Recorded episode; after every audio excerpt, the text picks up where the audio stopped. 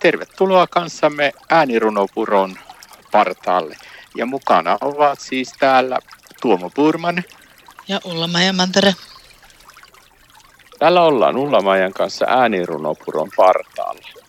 Ja nyt kuullaan viides presidentti Ryti. Ole hyvä, Ulla-Maija. Kiitos. Risto Ryti. Kun Kallio joutui presidentin tehtävistä luopumaan, uusi presidentti tarvitaan. Risto Ryti tilalle nimitetään, mutta ensin hieman taustaa käsitellään. Risto Heikki Ryti syntyi kolmas helmikuuta tuhatkahdeksansataakahdeksankymmentäyhdeksän Huittisissa. Hän kuoli tuhatyhdeksänsataaviisikymmentäkuusi pääkaupungissa yksitoista lapsisen perheen neljäntenä lapsena. Koti tunnettiin varsinaisena suurtilana. Ristoa maatyöt eivät juuri kiinnostaneet, mutta perheen pojat taas eivät samoin kirjoista nauttineet. Risto olikin pojista ainoa, joka valmistui ylioppilaksi. Häntä luonnehdintaan velvollisuuden tuntoiseksi, kunnianhimoiseksi ja sisukkaaksi. Ylemmän lainoppilollisen tutkinnon suoritti kolmessa vuodessa. Suoritti lainopin kandidaatin tutkinnon ja sai varatuomarin arvon. Valmistui molempiin oikeuksien kandidaatiksi. Opiskeli Oxfordissa merioikeutta, mutta opinnot katkesivat maailmansodan syttymisen. Matkalla Riston tiedetään ystävänsä sisareen rakastuneen. Pari vuotta myöhemmin nuori pari vihittiin ja seurustelu päättyi papin aameniin. Vaimonsa Gerdan kanssa meni ystävänsä syntymäpäivää juhlistamaan. Venäläiset tulevat heitä junaan ahtamaan. Syntyneessä sekasorussa yksi matruuseista ampui Kordelinin ja hänen testamenttinsa mukaan Ryti perusti yleisen edistys- ja sivistysrahaston. Ryti toimi kahdessa hallituksessa valtiovarainministerinä. Hoiti siellä talous- ja menoarviokäytäntöä ja sai sen tasapainottoman. Ja tapaus johti Suomen pankin hallintaan. Pääministeriksi Ryti ei tahtonut laisinkaan, mutta Kallion painostus sai hänet toipumaan.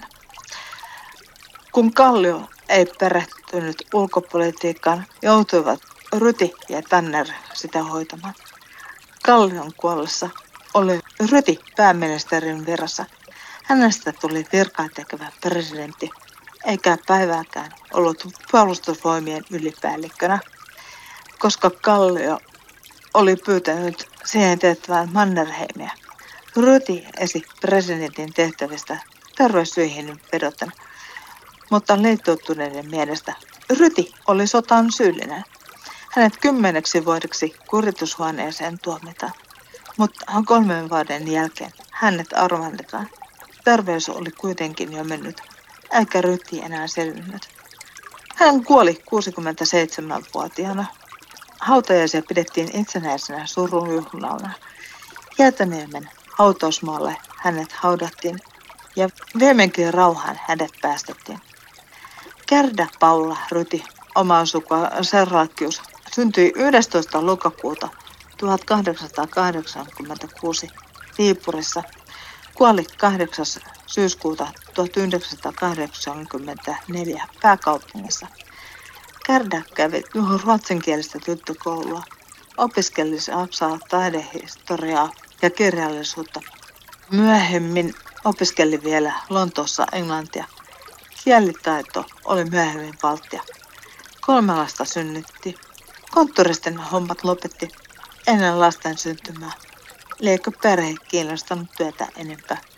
Gerda tunnettiin vastuuntuntoisena maan ensimmäisenä naisena, joka tuki maataan ja miestään vaikeina vuosina. Hänet tunnettiin hiljaisena ja uskonnollisena. Piti monta radiopuhetta sota-aikana. Gerda kaksi murhaa näki. Jyrkkä oli Suomen alkuaikojen näki. Gerda oli myös silloin paikalla, kun Kallion piti kotijunalla lähteä. Toisen kävi.